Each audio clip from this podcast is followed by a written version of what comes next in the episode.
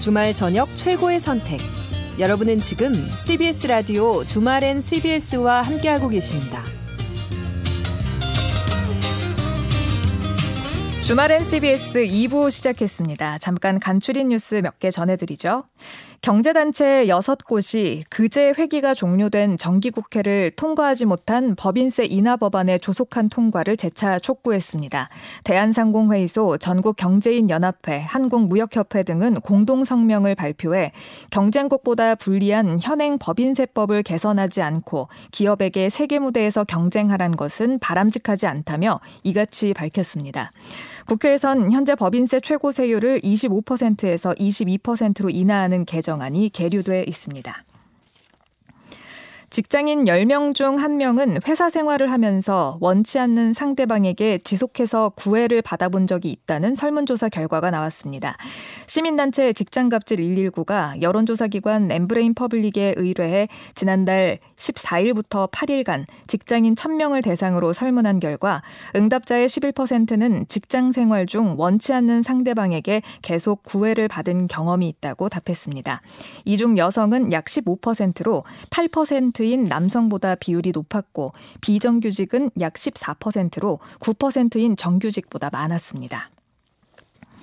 미국의 달 탐사 프로젝트 아르테미스의 첫 단계에서 달 궤도를 선회한 무인 우주선 오리온이 무사히 임무를 마치고 곧 지구로 귀환합니다. AFP 통신 등 외신에 따르면 미국 항공우주국 나사는 오리온이 현지 시간으로 오늘 오전 9시 39분, 즉 한국 시간으론 내일 새벽 2시 39분 멕시코 과달루페 섬과 미국 캘리포니아주 샌디에이고 연안인 태평양 바다에 착수할 것으로 예상하고 있습니다. 무사기환의 관건은 나사가 고안한 방열판의 작동 여부인데 대기권 돌파 시 태양 표면 온도의 절반 가까이 되는 섭씨 2800도의 온도를 견뎌 합격점을 받으면 유인 달 탐사에 해당하는 아르테미스 2, 3단계가 순조롭게 진행될 것으로 보입니다. 국제유가 하락세에 국내 주유소 휘발유 판매 가격이 1년 반 만에 리터당 평균 1,500원대로 떨어졌습니다. 한국석유공사 유가정보시스템 오피넷에 따르면 그제 오후 5시 기준 전국 주유소의 휘발유 평균 판매 가격은 리터당 1,593.82원으로 집계됐습니다. 내일은 전국이 대체로 흐린 가운데 오후부터 밤사이 중부지방을 중심으로 비 또는 눈이 내리겠습니다. 기상청에 따르면 예상 적설량은 경기 북부와 동부, 강원 영서에 1에서 5cm, 충북과 전북 북동부에 1cm 내외로 예상되고 예상 강수량은 강원 영동을 제외한 중부지방과 전북, 경상권, 서해 5도, 울릉도, 독도에 5mm 미만으로 내리겠습니다. 한편 중국 고비 사막과 내몽골 고원에서 오늘 황사가 발원하면서 북서풍을 타고 남동진에 국내에 영향을 줄 가능성도 제기됐습니다. 이상은 경향신문 제휴 CBS 노컷뉴스였습니다. 주말엔 CBS 2부 첫 곡 Sixpence None the Richer의 Angels We Have Heard on High 였습니다. 천사들의 노래가. 이 곡 들으면 왜 이렇게 마음이 맑아지는 느낌인가 모르겠어요. 유리 님이요. 저녁 먹고 출첵합니다. 다음 주 주중부터 추워지는 듯 합니다. 진짜 겨울이 코앞에 온 느낌이에요. 이 겨울 냄새. 아세요, 여러분? 겨울 냄새. 아, 겨울이 됐구나. 크리스마스가 다가오고 있구나. 라는 게 느껴지는 그 특유의 겨울 냄새가 있습니다. 그리고 이때만 누릴 수 있는 제철 생선도 꼭 드셔야 됩니다, 여러분. 붕어빵. 살이 많이 올랐어요. 가슴 속에 그 3,000원씩 가지고 다녀야 된다고 하잖아요. 요즘 보면은 막 줄 길게 서서 붕어빵 먹으려고 막 기다리고 계시는 분들 많으시던데 부럽습니다. 저도 사 먹으러 가야겠어요. 붕세권 사시는 분들 축하드립니다. 자, 사연과 신청곡, 뉴스에 관한 의견 있으시면 단문 50원, 장문 100원의 정보 이용료 드는 샵 1212 또는 레인보우 앱으로 문자 보내주세요. 방송에 채택된 분께는 모바일 커피 쿠폰 선물 드리겠습니다. 국제 뉴스 코너로 이어가죠.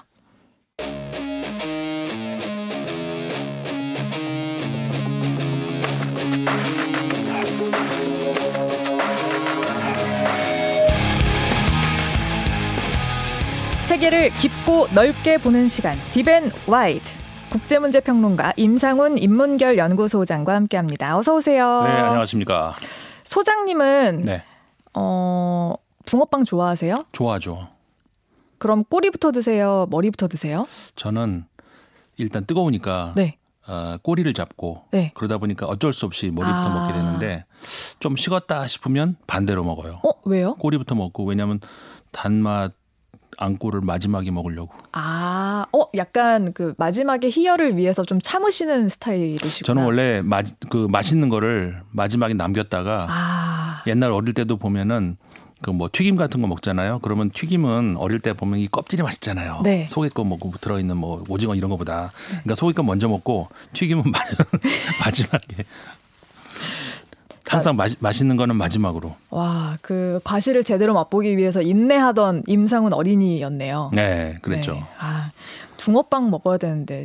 붕어빵 제가 다음 주에 사가지고 올게요. 어, 진짜요? 네. 어, 세상에 그걸 원했던 건 아닌데. 와, 우리 다 같이 박수를 치고 있습니다. 제가 안 그래서. 사올 수가 없는 이 압력이 뒤통수에서 느껴지고 있어요. 아, 배고플 시간이거든요. 아. 네. 자, 이번 주 딥하게 볼 이슈는 어떤 건가요? 이란 시위 아. 이걸 가져와 봤어요.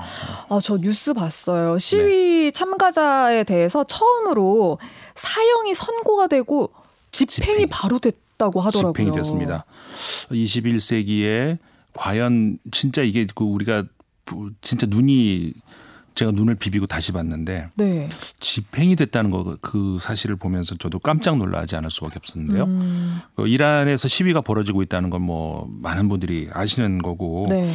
그 히잡을 제대로 쓰지 않았다는 그러니까 히잡을 안 썼다가 아니라 히잡을 썼는데 앞 머리가 이렇게 삐져나왔다는 거예요. 그래서 잡혀가 가지고 결국 의문사까지 가는 그런 현실을 보면서 이란 국민들이 특히 여성들이 들고 일어났죠. 네. 그러면서 9월 중순부터 10월, 11월, 12월 지금 3개월째 어 2개월이 지났죠. 3개월째 지금 시위가 이어지고 있는데 네. 어, 1979년에 그 이슬람 혁명이 일어나서 현 체제로 들어섰습니다. 음. 그 이후로 1979년 이후로 뭐 크고 작은 시위가 있었지만 지금 가장 큰 시위가 어, 규모가 어, 벌어지고 있거든요. 네. 그런데 어, 이것을 진압하는 정부 쪽에서도 아주 강경 진압을 지금 하고 있는데 급기야는 말씀하신 것처럼 시위대에서 이제 중에서 체포된 그 9월 달에 그러니까 이 시위 초기에 체포가 됐어요. 그런데 결국 사형 어 선고가 내려졌고 11월 1일 날 선고가 내려졌거든요. 네. 혁명 법원이라고 하는 곳은 지금 아직까지도 무시무시하죠. 무슨 법원 이름이 혁명 법원인데 네. 신에 대한 적대 행위로 간주가 돼서 시위대를 결국 사형 선고가 내려졌는데 지금 사형 선고가 내려진 사람이 한 명이 아니에요. 되게 많대요. 네. 그런데 결국 어, 집행까지 어, 지금 이, 이, 이루어졌는데 네. 당연히 이제 국제 사회에서는 비난이 어, 일고 있고 네. 이렇게 되면서 어 어느 어느 쪽으로 가야 되는 그 우리가 좀 더 지켜봐야 되는데 시위대를 과연 그렇게 해서 진압이 가능할지 음. 모르겠습니다. 근데 그 혁명 법원에서 뭐 아무리 사형을 내린다고 하더라도 사람을 죽이지 않는 이상 네. 사실 우리나라에서는 사람을 죽여도 사형을 선고하진 않거든요. 그렇죠.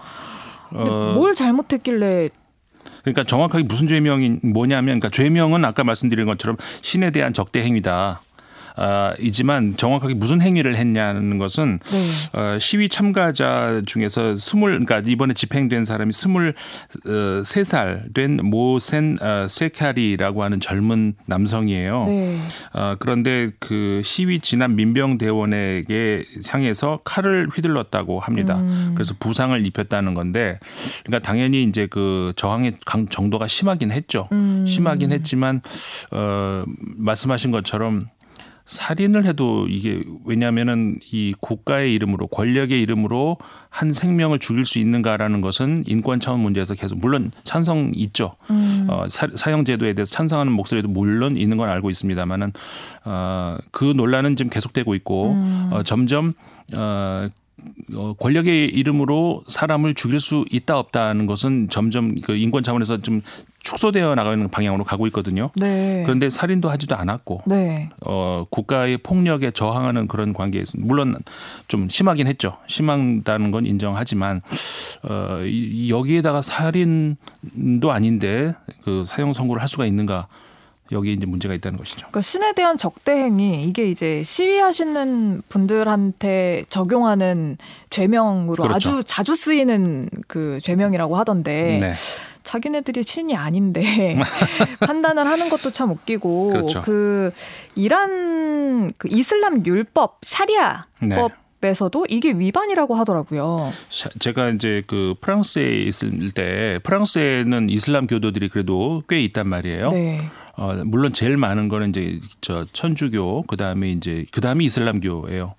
어, 신교보다 기독교보다도 많습니다. 음, 그래서 이제 이슬람 교도들하고 이야기를 해볼 기회가 있는데 어, 정상적으로 정상적으로 이슬- 이슬람교를 믿는 사람들은 이렇게 잔인한 그런 율법이 있다고 생각을 하진 않아요. 근데 실제로 보면 그래요. 근데 이제 종교를 이용을 해서 어, 자신들의 정치적 목적을 이루려고 하는 사람들이 종교를 들먹일 때 음, 종교는 무시무시한 무기가 되는 것이죠. 그렇죠. 어, 종교 진정한 의미에서 종교는 그런 그 말을 하지는 않습니다. 음, 맞아요. 그렇죠? 네. 그 시위대를 향해서 경찰이 총을 쏘기도 했다고 하더라고요. 아, 이게 참 산발탕이라고 하잖아요. 총 쏘면 이게 조그마한 구슬 같은 것이 이렇게 막 날아가는 거. 네. 이것을 시위대를 향해서 쏘는데 그러니까 그냥 아프라고 쏘는 게 아니에요. 이건 생명이 이거 지금까지 사망자가 적게는 200명, 많게는 400명이 넘고 500명 가까이 되는 것 같아요. 집계 자료에 따라서 달라지지만 이게 시위대를 겨누어서 쏜다는 거거든요. 네. 어 근데 이 겨누는 것도 아주 잔인합니다.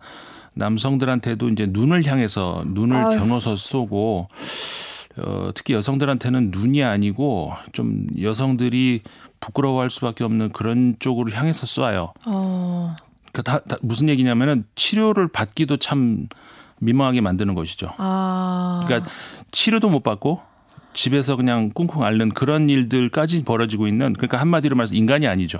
여기 이란에서는 여성 혼자 병원 가는 것도 거의 불가능하고 네. 여성 의사한테만 몸을 보일 수 있다고 하는데 여성 의사도 잘 없대요. 그러니까 그러니까 그걸 너무 노린 거예요, 이 사람들이. 인간이 아니 저는 이런 이런 건 인간이 아니라고 봅니다. 음. 국가별로 이란 국적의 개인이나 단체들에 대한 제재를 하겠다 이렇게 하고 네. 국제사회가 나서고 있죠. 예. 그러니까 사실 그 이란에 대한 제재는 그 전부터 있어 왔잖아요. 근데 이런 거는 그 정치적인 문제죠. 그렇기 때문에 이란에 대한 제재가 어뭐 찬반이 있을 수가 있단 말이에요. 그 그러니까는 이란의 어떤 핵무기 의혹 이런 것도 제조 의혹 그러니까 아직까지 핵무기가 있다고 관저하지는 않지만 앞으로 제조할 것 같다라는 음. 그쪽으로 개발을 한다는 그런 의혹 때문에 어 제재를 점점 가고 있고 사실 제재라는 것이 국가를 향해서 제재할 방법은 없고 네. 어떤 개인 단체들을 향해서 이제 제재를 가하는 건데 어, 이란의 이제 고위 관료라든가 음. 등등 이런 사람들을 향해서 이제 제재가 가해지는 것이고 그리고 이란과 어떤 그 무역을 하는 그런 그 대상들에 대해서도 또 제재를 가하고 이런 것들이 음. 미국, 유럽 연합 등등 이제 여러 나라에서 하고 있죠. 어 근데 이제 예외적인 조항도 조금씩은 두기 때문에 이제 그렇게 해서 이제 우리도 사실 우리가 이란하고 무역 규모도 굉장히 큰데 예. 원유 같은 건 유럽 저 이란에서 많이 사오기도 하고 그랬잖아요. 아, 그렇기 때문에 이제 그런 약간의 그 어떤 그 우회로를 통해서 무역을 어느 정도 이제 유지하고 있었는데 어 이번 이 일 같은 경우에는 이거는 뭐 입이 열 개라도 할 뭐 이건 제재가 가- 당연히 가야 되지 않겠습니까? 네. 어, 그러니까 역시, 역시 마찬가지로 국가를 향한 제재는 불가능하고 어, 여기에 관여된 그런 그 개인들 어, 단체들을 향해서 추가로 지금 유럽 연합도 그렇고 유럽 연합 소속 국가들도 그렇고 미국도 그렇고 제재가 더 들어갈 것 같아요. 네. 아, 해야죠. 네. 아 이거는 뭐 누, 당연히 해야죠. 네. 아, 근데 아, 너무 답답한 거예요. 이거 어떻게 해야 하는 거지? 거기 있는 사람들은 도대체 뭐가 무슨 죄를 지었다고 죄를 지은 것도 아니고 그 사람들이 악하기 때문에 지금 이런 모든 일들이 일어나는 거잖아요. 그렇죠.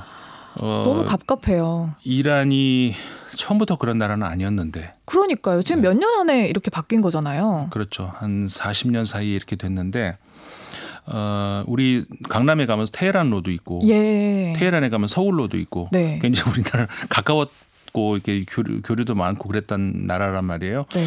근데 사실 어 과거에는 이란이 그 절대 권 그 군주 절대 군주제 국가였단 말이에요. 네. 근데 이것이 1905년 그러니까 20세기 초에 에, 페르시아 헌법 혁명이라는 것이 일어나 가지고 그러니까는 어 왕정은 계속 유, 뭐 유지가 됐지만 어 왕정은 왕정이지만 헌법 하에서 어, 재정 같이 영국 같이 일본 같이 왕은 있지만 왕이 실권이 있는 것이 아니라 음. 헌법 하에서 국민에게 실권이 있고 국민들이 선출한 그런 그 정치인들이 정치를 해나가는 그런 혁명을 통해서 그렇게 바뀌었단 말이에요. 네. 그러면서 어, 점점 그 민주주의 국가로 뭐저 어, 발전해 갔어요. 그러니까 여성 소년 소녀들을 위한 학교도 세워지고 음. 그다음에 1936년에는 공공 장소에서 여성의 히잡 착용도 금지됐습니다. 음. 집에서 하든 말든 뭐 그건 네. 자, 자유니까.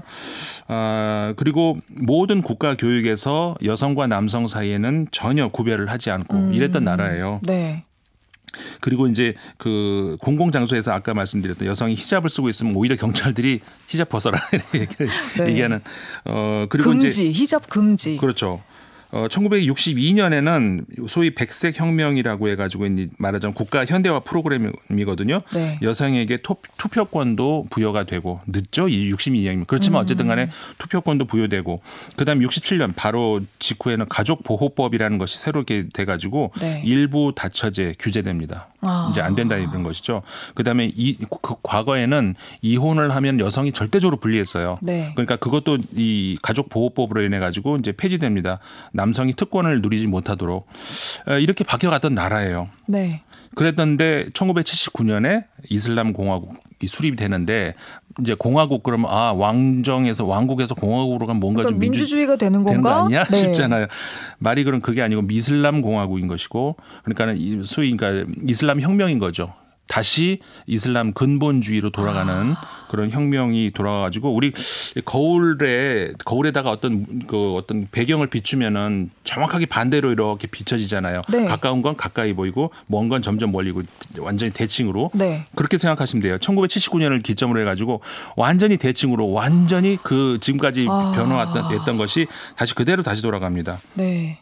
베일 착용이 의무화되고 하나씩 하나씩 하나씩 어. 점점 어, 여성에게는 이제 점점 그러니까 2014년에 그 영구적인 형태의 피임이 금지돼요. 그러니까 피임 함부로 함부로 할 수 없다는 얘기죠. 여성. 아. 2021년에는 그 무료 또는 국가 보조금 피임약의 배포가 중단이 되고 그러니까 어. 낙태를 이제 제한을 하는 것이죠. 네. 여성은 어 어떤 그 합법적 그러니까 정당한 형태든 아니면은 범죄 형태로든 임신이 되면은 무조건 아이를 낳아야 되는 이런 식으로 이제 바뀌는 것이고 네. 그러니까 1979년을 기점으로 해가지고 완전히 이란이 이제 현 지금 현재의 이제 그 모습으로 음, 탈바꿈 된 건데 한 40년 정도밖에 안 됐잖아요. 음. 그 사이에 국가가 이렇게 변해버린 거죠. 아. 하나님 보고 계실까요? 보고 계시겠지만 생각을 하실 겁니다. 계획 계획이 아. 있으실 거예요. 근데 저는 진짜 답답해요. 이런 일 있을 때마다. 그렇죠. 네. 그래서 어 근데 이제 그 인간이 할 수 있는 거는 또 해야 되지 않겠습니까? 네. 어 그게 또 어, 인간에게 부여된 어 어떤 그 자유 의지이기도 하고 어 그것이 또 정치이고 음. 국제 사회의 어떤 의무이고 규율이기도 하고 우리는 그런 걸 해야죠. 음. 자, 이번 주 딥하게 볼 인물은 누군가요? 어 젤렌스키 뭐 누구나 다 아실 거예요. 그죠? 우크라이나 대통령이요. 현 대통령이잖아요. 네. 어 젤렌스키 올해 타임지가 선정한 올해의 인물. 올해의 인물이라면서요. 그렇죠.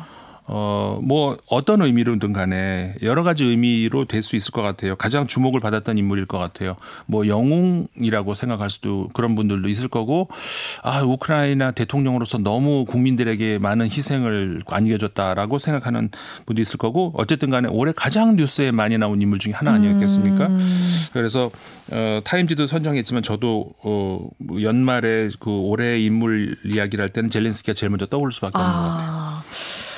아. 그럼 지금 이야기하신 것만 들어보면 공과 과가 다 있다는 그렇죠. 얘기로 들리네요. 공과 과가 다 있을 수 있을 것 같습니다.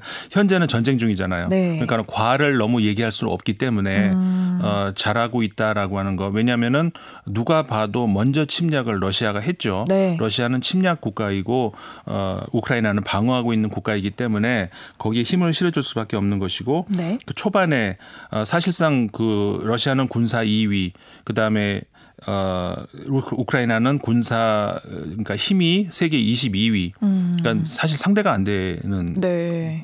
그 어떤 그 군사력의 차이죠.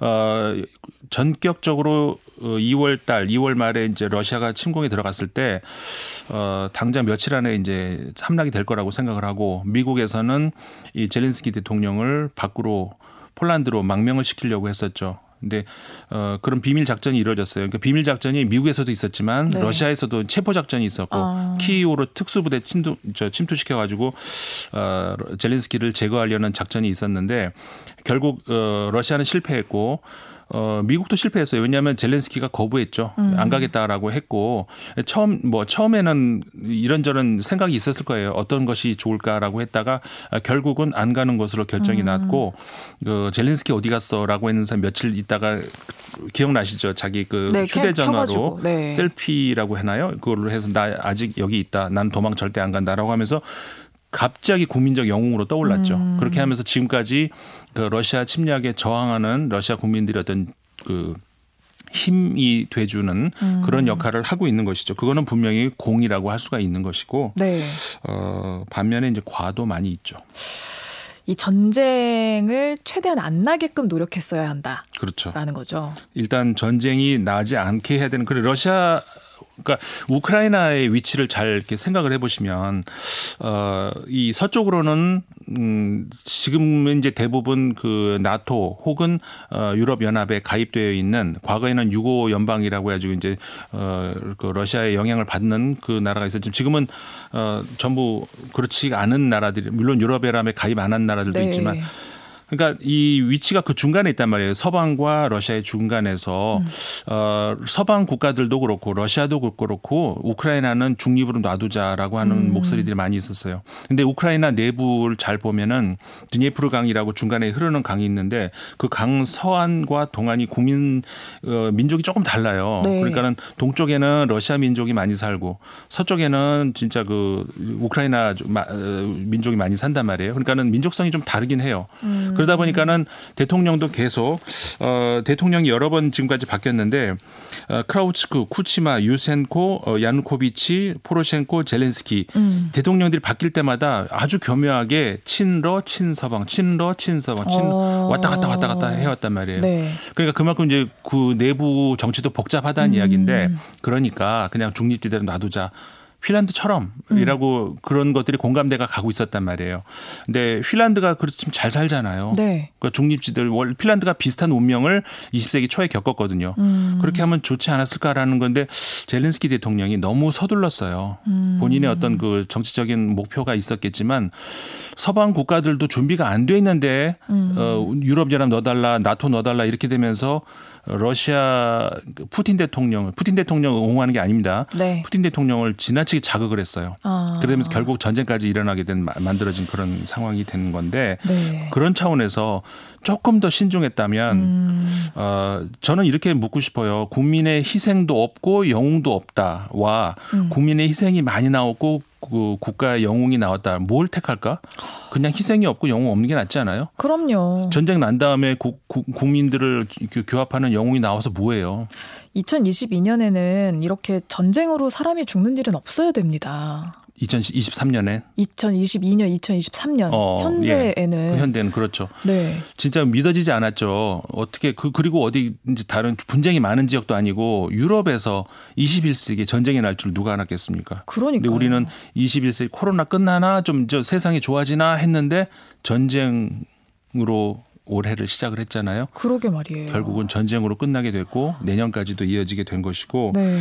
어, 이 모든 책임은 그 어느 한 사람에게 물을 수는 없는 것이고 음. 어, 젤렌스키 대통령도 어, 과가 많이 있고 서방 국가들도 과가 많이 있습니다. 음. 사실 그 러시아를 너무 궁지로 몰았어요. 음. 뭐 이런 거는 시간이 제가 길지 않기 때문에 길게는 말씀을 못 드리지만 어찌됐든 푸틴이 잘못했는데 그거는 네. 뭐 말할 뭐, 네. 그, 그, 없고 그거는 뭐 당연한 것인데 네. 어, 궁지로 너무 몰아넣었던 그런 측면도 있다. 예를 들어서 히틀러 같은 경우에 똑같았단 말이죠.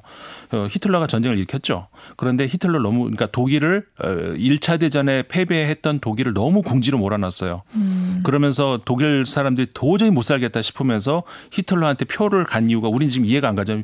아니 히틀러가 선거로 총통이 된 사람이에요. 네. 이해가 안 가죠. 근데 그 당시의 배경을 보면은 도저히 이렇게는 못 살겠다 하면서 음. 히틀러의 연설에 사람들이 빨려 들어갔던 거거든요. 음. 그 뒤로 유럽 사람들이 얻은 교훈이 그거였어요. 아무리 전쟁에 졌다고 저렇게까지 몰아넣지는 말자. 아. 그러면 더 위험한 상황이 온다라는 거였는데 네.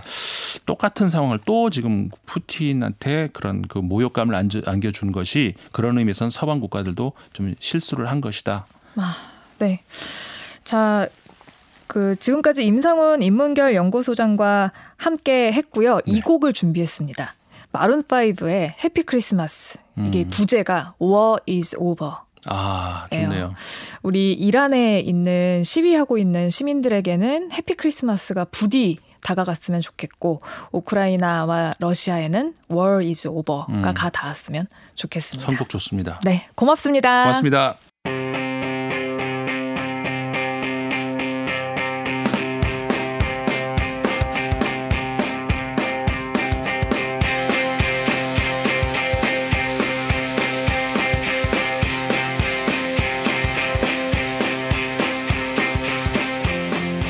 시간의 흐름을 음악으로 기념하는 히미넴의 음악 달력. 이미윤 동아일보 음악 전문 기자와 함께합니다. 어서 오세요. 네, 안녕하세요. 오늘은 우리 어떤 날 기념하나요? 눈의 날입니다. 눈. 네. 불가분의 관계입니까? 불가분의 관계입니다. 이 노래 듣고 가나요? 노래 하나 듣고 가나요? 아, 좀 이따가 듣는다고 합니다. 어, 저 갑자기 궁금한 게 생겼습니다. 네. 국어 시간에 배웠던 것 같은데. 네. 사람 얼굴에 있는 눈하고 내리는 눈하고 어떻게 발음해야 되죠? 단음과 장음인데요. 네. 사람 눈은 눈이고요. 내리는 눈은 눈입니다. 오. 단음, 장음. 눈. 네. 눈의 날입니다. 그러면. 눈의 날. 네. 네. 내리는 눈입니다. 예. 네. 천천히 내리니까 눈일지도 모르겠네요. 아는 거 물어보셔서 얼마나 다행인지 몰라요. 아, 당연히 아실 것 같아서. 네. 큰일 뻔했네. 아유, 네. 돌발 질문. 떨렸어요. 네. 네. 지난 자. 7일이 뭐 24절기 중에서 대설이었습니다. 뭐 큰 눈인데 눈이 오면 남녀노소 뭐 강아지들까지도 반사적으로 좋아하게 마련이고 아, 또 그쵸. 뭔가 감성에 젖어들게 되잖아요. 뭐 잊지도 않은 추억까지 떠오를 지경인데 네. 음악가들도 뭐 더했으면 더했습니다. 마치 그 쏟아지는 비가 수많은 그 발라드 곡들 양산했듯이 뭐 비처럼 음악처럼부터 Endless Rain까지 음. 소복소복 내리는 눈 이거는 조금 더 포근하고 느긋한 발라드 음. 또는 이제 몽환적인 그런 음악들 음. 이런 것들을 음악가들로 하여금 음. 양산하게 만들었지요. 그 방송국이 라디오 방송국이 네. 제일 네. 바쁜 날이 언제인지 아세요? 바쁜 날? 네. 글쎄요. 비 오는 날이에요. 왜죠? 음악 방송 하시는 분들은 비 오는 날 만약에 주말이거나 쉬는 날이어서 녹음을 다 해놨잖아요. 어. 비가 내리면 다시 다 뛰쳐나와요. 선곡을 오. 바꿔야 돼서. 아, 비 오는 선곡으로? 네. 그래서 생각보다 라디오 회사는 음. 그 날씨, 비, 음. 요게 되게 집중하는 편입니다. 근데 눈 오는 오. 날도 그런 것 같아요. 그거 참, 어, 뭔가 의미심장한데요? 네. 이게 그냥 어. 맑은 날 듣는 노래들과 네. 비 오는 날 들어야 하는 노래들이 있잖아요. 음. 그날 들으면 더 운치 맞아요. 있고, 더 막 감명 받고 이런 노래들. 어. 그래서 밖으로 많이들 나옵니다. 사실 뭐 TV나 영상 매체는 뭐 눈 오고 비 와도 뭐 열대지방 나오는 휴양 예능 봐도 상관이 없는 건데. 네. 라디오는 그렇다고 하니까 어떻게 보면은 이 음악이라든가 오디오라는 것 자체가 우리 삶의 사운드 트랙이 아닌가라는 생각이 맞아요. 드네요. 특히나 운전하시는 분들은 비가 음. 막 내리는 날 도착해서도 음. 비 내리는 소리와 라디오에서 나오는 음악 소리 를 같이 음. 들으면서 한 5분 10분 그냥 앉아 있는다고 하시는 분들도 되게 많아요. 야.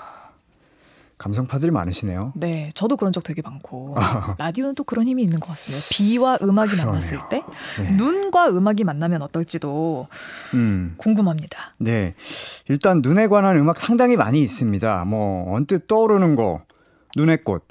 빠바밤 빠바바밤 멜로디가 약간 이거 아닌가? 아, 네.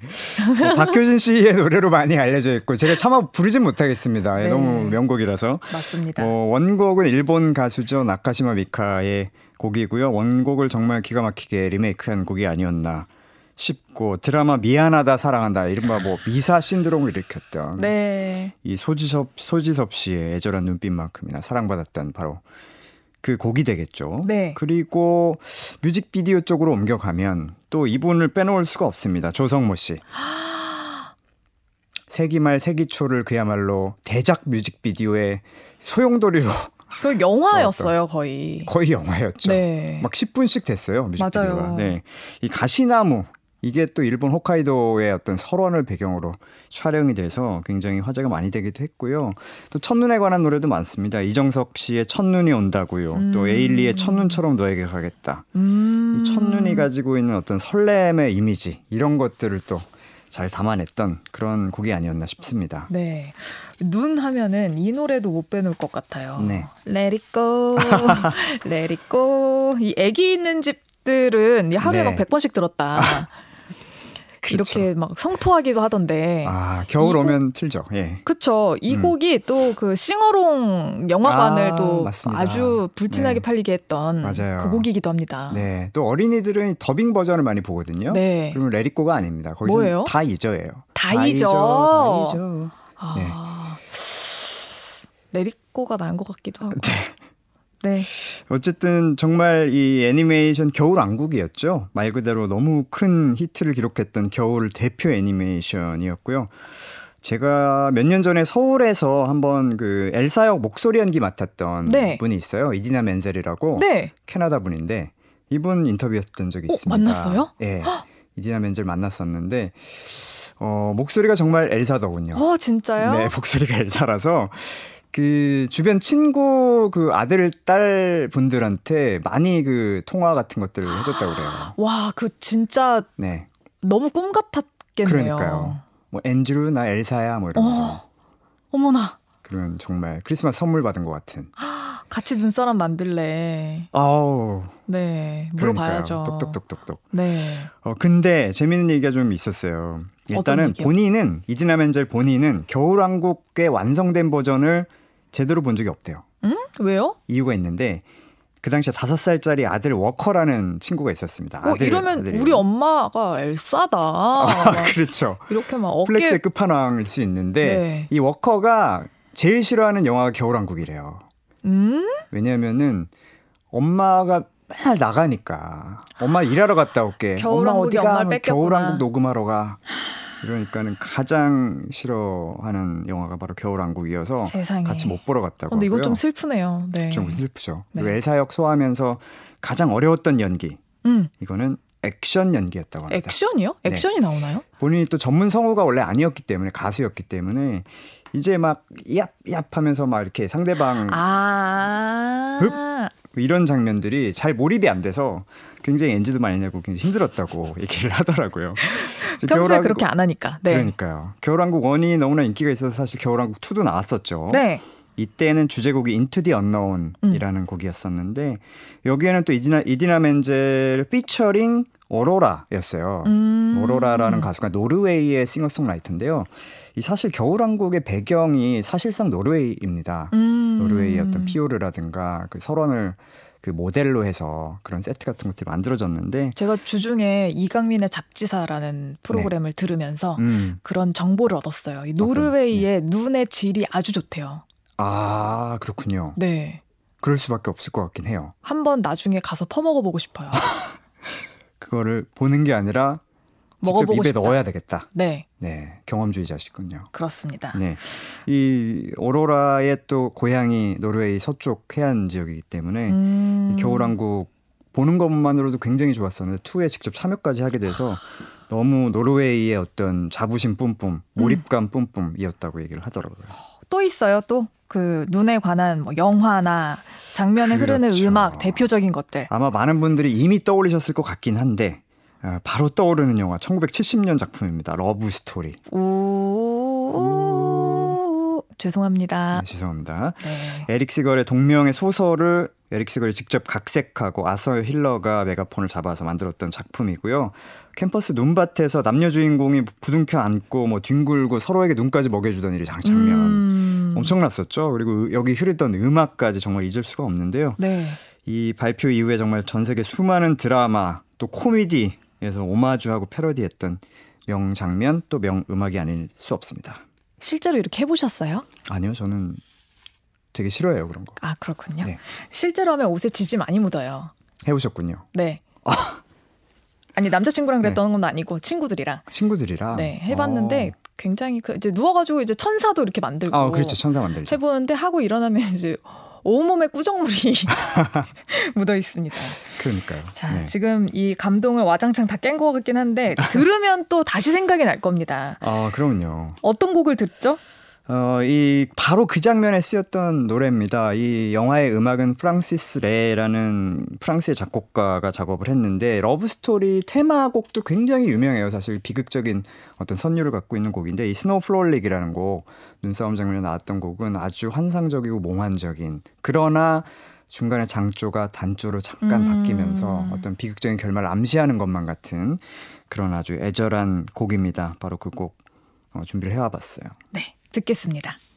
아, 뭔가 또 네. 그렇게 얘기를 듣고 들으니까 네. 하, 그게 성당 이런 곳에서 레퀴엠 어. 마냥 오. 그렇게 들리는 것 같기도 합니다.